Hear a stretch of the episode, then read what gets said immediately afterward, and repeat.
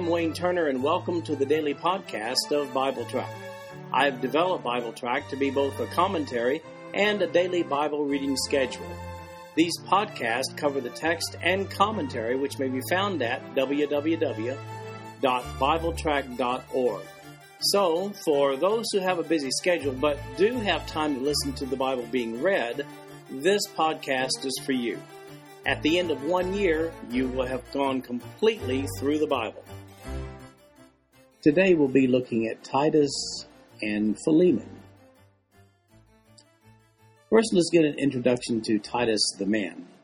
Everything we know about Titus we learn from Paul's letters. He's not mentioned by Luke in the book of Acts at all. Chronologically speaking, we first see Titus as he accompanies Paul and Barnabas to Jerusalem an event Paul references in Galatians chapter 2 verses 1 through 3. That was the occasion of the Council of Jerusalem in Acts 15. Even though Paul was under attack from the Judaizers who felt that all Gentile converts should be circumcised, Titus, who was a Gentile, declined to do so with the support of Paul himself. Later, Titus gets a lot of mention in 2 Corinthians. We learn from that letter that Paul had sent Titus to Corinth for the purpose of getting the contributions of the church there on behalf of the poor saints at Jerusalem. In addition, Paul had asked him to minister to them and bring back a report on their spiritual health.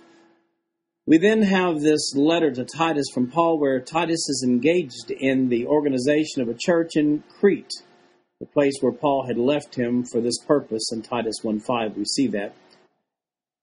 Finally, during Paul's second imprisonment at Rome, Titus left him to visit Dalmatia. That's found in 2 Timothy 4:10. Probably it was to minister to the believers there. Now we'll begin reading with Titus chapter 1. Verse 1 Paul, a servant of God and an apostle of Jesus Christ, according to the faith of God's elect and the acknowledging of the truth which is after godliness, in hope of eternal life, which God that cannot lie promised before the world began but hath in due times manifested his word through preaching, which is committed unto me according to the commandment of God our Saviour. To Titus, mine own son after the common faith, grace, mercy, and peace from God the Father and the Lord Jesus Christ our Saviour. This letter was written to Titus about the same time Paul wrote to Timothy, probably 66 67 AD. Paul is giving instructions to Titus regarding his pastoral issues.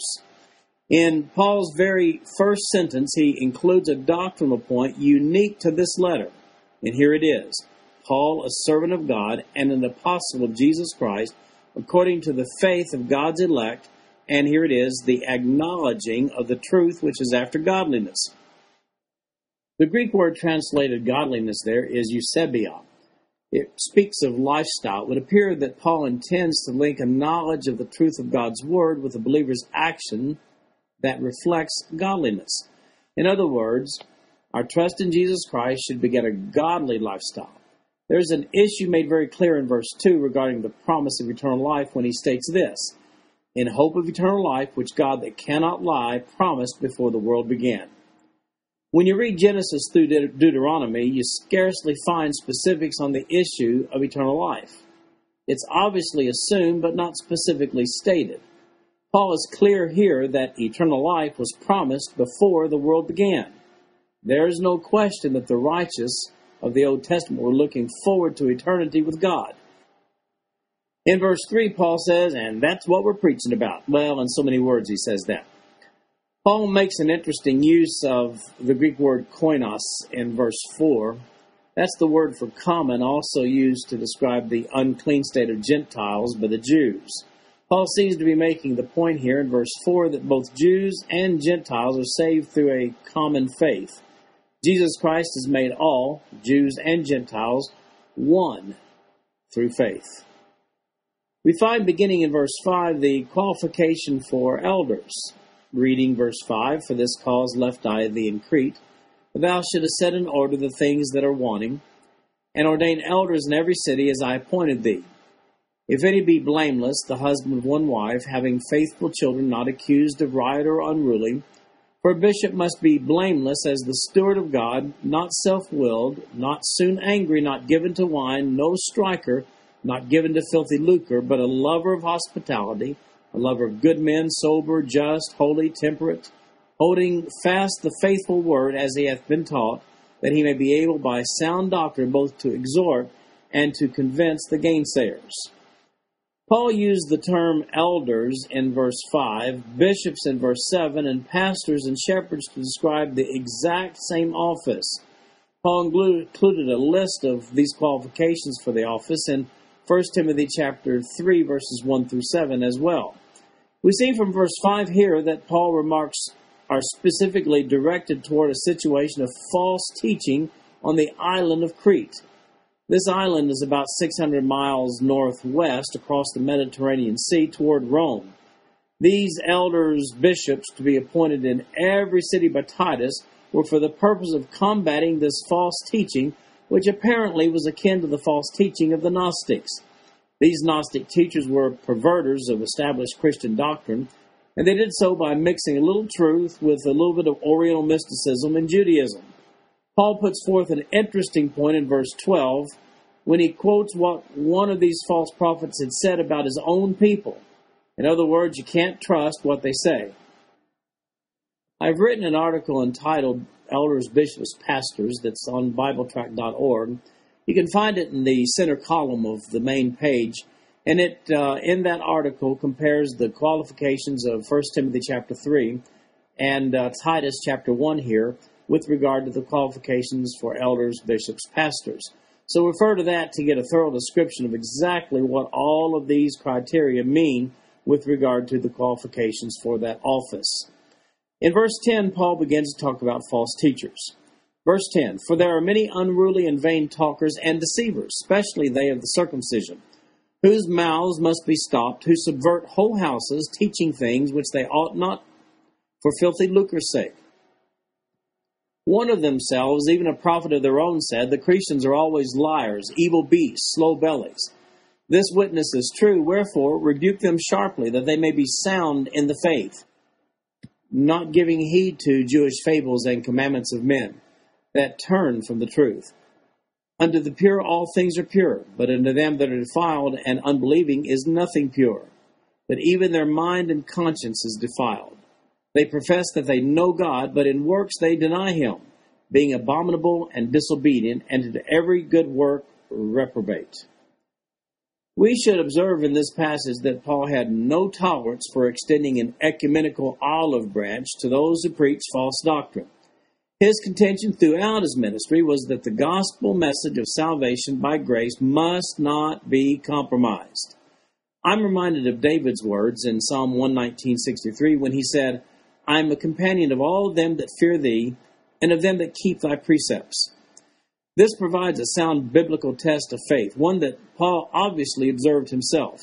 We see a similar warning in Paul's letter to Timothy in 1 Timothy chapter 1 verses 3 through 8.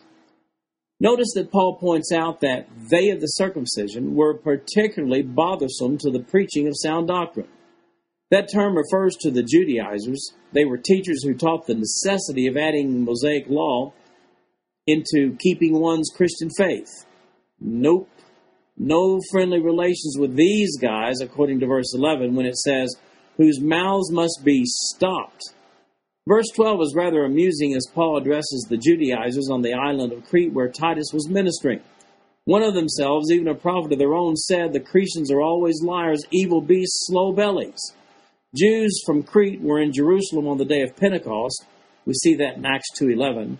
Notice that these are not Paul's own words, but rather he is quoting one of the famous local poets who characterizes his own people on the island of Crete. So these false teachers, these Judaizers from Crete, have a reputation that simply makes them not credible. Incidentally, I should add that Judaizers were a significant nuisance in the early church period we see that the Jerusalem Council of Acts, Acts chapter 15 was dedicated to the settling of the issue where converted Gentiles had, up to that point, been expected to come to become proselyted Jews in the process of becoming Christians, circumcision and all. The Jerusalem Council settled this issue, but Judaizers persisted for quite some time afterwards. Paul's letter to the Galatians deals extensively with combating this false doctrine promoted by these Judaizers. So, what is Titus to do with regard to their false teaching? Well, there's your answer in verse 13. It says, Wherefore rebuke them sharply. Well, why? He continues, that they may be sound in faith. Then he characterizes their doctrine in verse 14 when he says, Not giving heed to Jewish fables and commandments of men that turn from the truth. Verses 15 and 16 are extremely important where Paul characterizes the false teachers themselves. Could it be that they are as sincere as Paul himself, just on a different doctrinal path? Well, no. Paul says that they are defiled and unbelieving. He goes on to say that even their mind and conscience is defiled. As a matter of fact, based upon the false teaching they preach, Paul adds in verse 16, they profess that they know God, but in works they deny him, being abominable and disobedient, and unto every good work reprobate. There's no question here. Paul was adamant that false teachers ought to be openly opposed by believers. That brings us to chapter 2, verse 1. But speak thou the things which become sound doctrine, that the aged men be sober, grave, temperate, sound in faith, in charity, in patience the aged women likewise, that they be in behavior as becometh holiness, not false accusers, not given much wine, teachers of good things, that they may teach the young women to be sober, to love their husbands, to love their children, to be discreet, chaste, keepers at home, good, obedient to their own husbands, that the word of God be not blasphemed. Young men likewise exhort to be sober minded in all things, showing thyself a pattern of good works, in doctrine showing uncorruptness, gravity, sincerity. Sound speech that cannot be condemned, that he that is of the contrary part may be ashamed, having no evil thing to say of you. Exhort servants to be obedient unto their own masters, and to please them well in all things, not answering again not purloining, but showing all good fidelity, that they may adorn the doctrine of God our Savior in all things. With the warning against the false teachers out of the way, Titus is told to present sound doctrine to his folks, to his congregation. With some detail, he is told to present to the people the qualities of a godly lifestyle in verses 1 through 10. Paul includes everybody in this message. He includes the aged men in verse 2, the aged women in verse 3, the young women in verses 4 and 5, and the young men in verses 6 through 8, and finally, servants in verses 9 and 10. So, what are we looking for?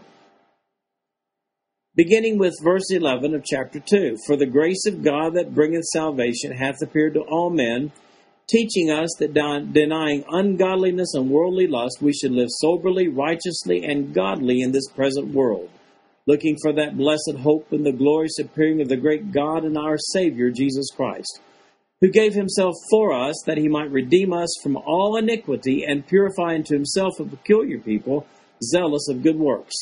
These things speak and exhort and rebuke with all authority. Let no man despise thee. Well, why is that? Verses 11 through 13 present the blessed hope as the future event for which we as believers are looking forward to. While not explicitly stated here, that's undoubtedly a reference to the rapture. This Greek combination of blessed, the Greek word makarios, and hope, elpis, is unique in the New Testament to this verse and this verse only. We do, however, find numerous New Testament references to the coming of Jesus Christ.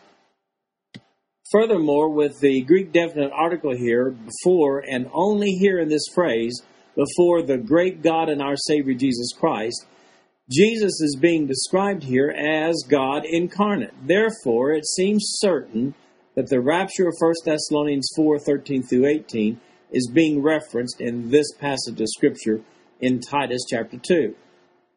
The saving grace of God of verse 11 is the means whereby all are saved in Jesus Christ.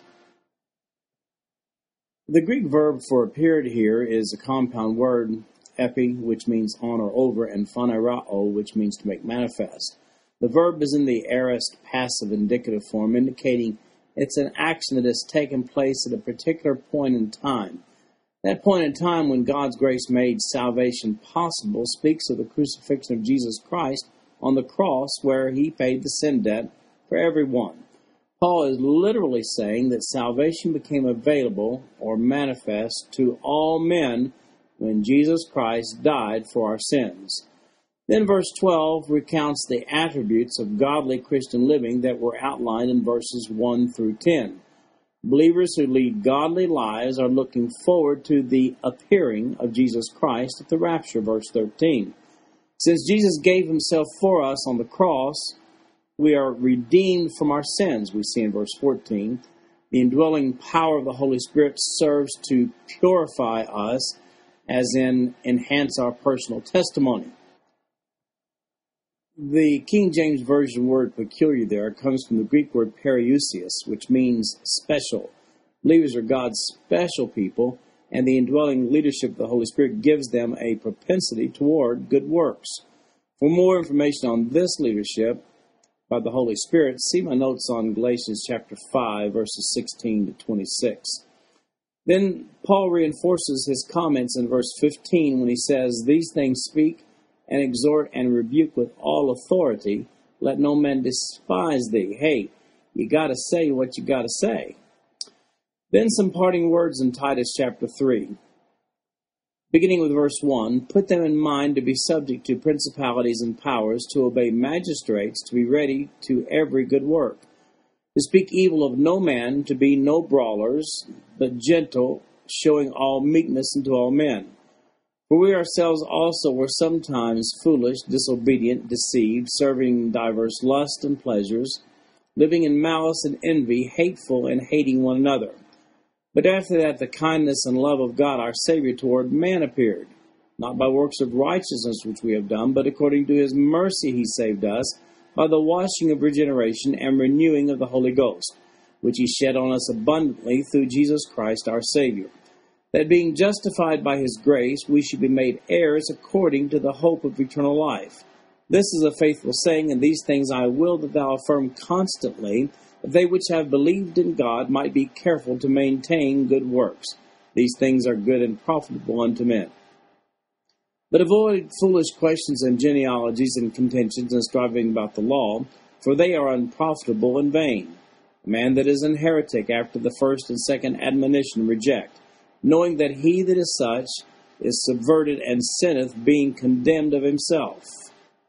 When I shall send Artemas unto thee, or Tychicus, be diligent to come to me to Nicopolis, for I have determined there to winter. Bring Zenas the lawyer and Apollos on their journey diligently, that nothing be wanting unto them. And let ours also learn to maintain good works for necessary uses, that they be not unfruitful. All that are with me salute thee. Greet them that love us in the faith. Grace be with you all. Amen. The thoughts of chapter 2 are continued here in chapter 3. As he had done in his letter to Timothy, Paul reminds Titus of the importance of teaching his congregation to be subject to the government authorities. He does that in verse 1. And generally kind to others altogether in verse 2. Paul recalls his own past prior to salvation in verse 3, which he also recounts when he writes his letter to Timothy in 1 Timothy chapter 1. And he admits there who was before a blasphemer and a persecutor and injurious, but I obtained mercy because I did it ignorantly in unbelief. Since he actually presided over the execution of Stephen in Acts chapter 7, verse 3 would seem to present Paul's spiritual state before receiving Christ as a Savior. Then we have a powerful declaration of salvation by grace in Titus 3:5, where it says, It's not a works, it's by grace. Let's take a close look at verse 5 regarding the process of salvation. First of all, salvation does not come because of works of righteousness. And then, salvation is made possible through an extension of God's mercy. Finally, Paul lists two components here to the salvation proposition. The first one is the washing of regeneration. That means the spiritual rebirth, just like what John talks to Nicodemus about in John chapter 3, verses 1 through 8. And secondly, the renewing of the Holy Ghost or Holy Spirit. And that would be a renovation, the renovation that takes place in one's body, the new creation as a process of the indwelling of the Holy Spirit. As you can see in verse 5 here, it clearly defines the process of salvation as the process of spiritual rebirth and Holy Spirit renovation, which, according to verse 6, has been presented to us by Jesus Christ Himself. If you want to see more on that, look at my notes on Ephesians chapter 2, verses 1 through 10. You also might find helpful the article that I've written. You'll find it on the main page of BibleTrack.org, which is entitled What the Bible Says About Eternal Life. That brings us to verse 7, which declares the grace of verse 5 is going to make us heirs according to the hope of eternal life. The Greek word for hope in every occurrence in the New Testament is elpis. The Greek definition for elpis is a little different in expression from our English word hope. While we use the word hope to sometimes express a good bit of uncertainty about future events, elpis is a Greek expression meaning confident expectation with no uncertainty with regard to a future event. But what about works? Well, that's addressed in verse 8. Paul encourages believers to be conscious of their personal testimony. In doing so, other people are profited as well. And by the way, stay away from contentious people. We see that in verses 9 through 11. He's specifically addressing those who spend too much time on obscure details of Scripture while overlooking the predominant message of the sacrifice for sins of Jesus Christ. Now, regarding the word genealogies in verse 9, uh, also have a note on that in 1 Timothy chapter 1, verse 4. Note verse 10, which says, A man that is an heretic after the first and second admonition reject. The word for heretic is heretikos. It literally sounds just like the English word for heretic, doesn't it? It is used in the context of one who causes division over the scripture. Notice Paul's harsh judgment on this heretic in verse 11. The phrase is subverted is the Greek verb form of ekstrepho, used in the perfect passive tense here to indicate that he is a heretic because he already has been corrupted by this false doctrine. The heretic sins by his heresy and is condemned by his own actions. None of these statements address the issue of salvation. It is quite possible, even likely, that these so called heretics were Christians who were led astray by false doctrine, and now they are propagating that same false doctrine. This is the theme regarding harmful doctrine that Paul began back in Titus chapter 1 in verses 10 through 16. I heard a saying once, and here it is the main thing is to keep the main thing the main thing. So, what do we get out of that? While you may enjoy studying the less than obvious details of the Old and New Testaments, don't allow yourself to come to a place where they become test of your fellowship with other believers. Good men disagree on peripheral issues of Scripture all the time. Paul concludes this chapter with a few housekeeping issues and greetings in verses 12 through 15. That brings us to the book of Philemon. As a matter of introduction, let's just say that Philemon lived in Asia Minor and received this letter from Paul somewhere between 56 and 62 AD. Paul was in prison at the time. Unlike Paul's other letters, this one is more like a piece of personal correspondence to an individual regarding a third party. That third party's name was Onesimus. Paul had been ministered to by Onesimus, who was an escaped slave from Philemon's household.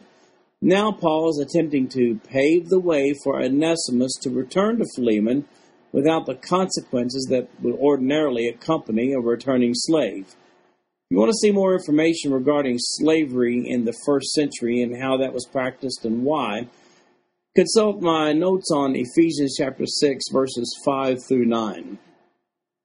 Now, beginning with verse 1. Paul, a prisoner of Jesus Christ, and Timothy, our brother, and to Philemon, our dearly beloved and fellow laborer, and to our beloved Apphia and Archippus, our fellow soldier, and to the church in thy house. Grace to you and peace from God our Father and the Lord Jesus Christ. I thank my God, making mention of thee always in my prayers, hearing of thy love and faith which thou hast toward the Lord Jesus and toward all saints, that the communication of thy faith may become effectual by the acknowledging of every good thing which is in you in Jesus Christ.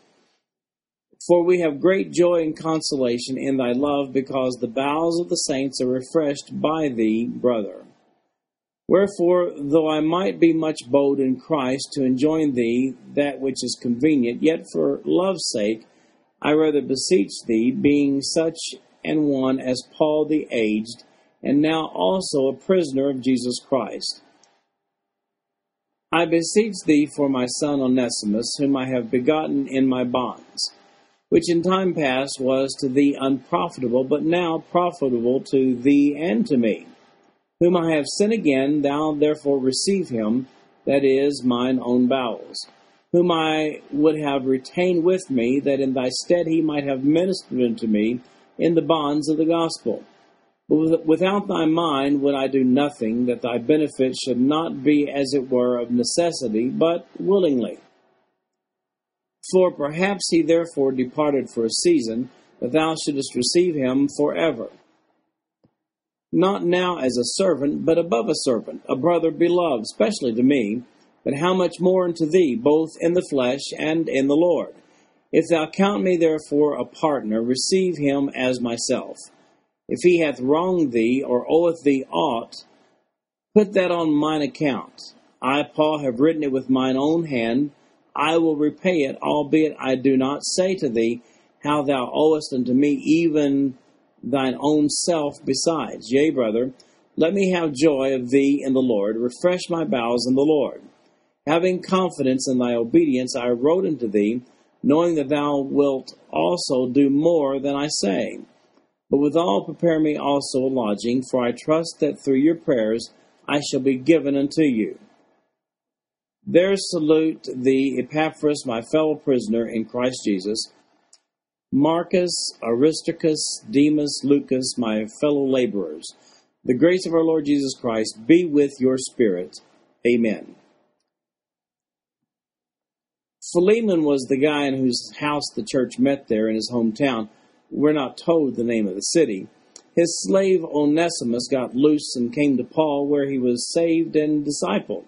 Now, Paul is sending Onesimus back to Philemon with this letter containing a very strong recommendation that Onesimus be forgiven and restored.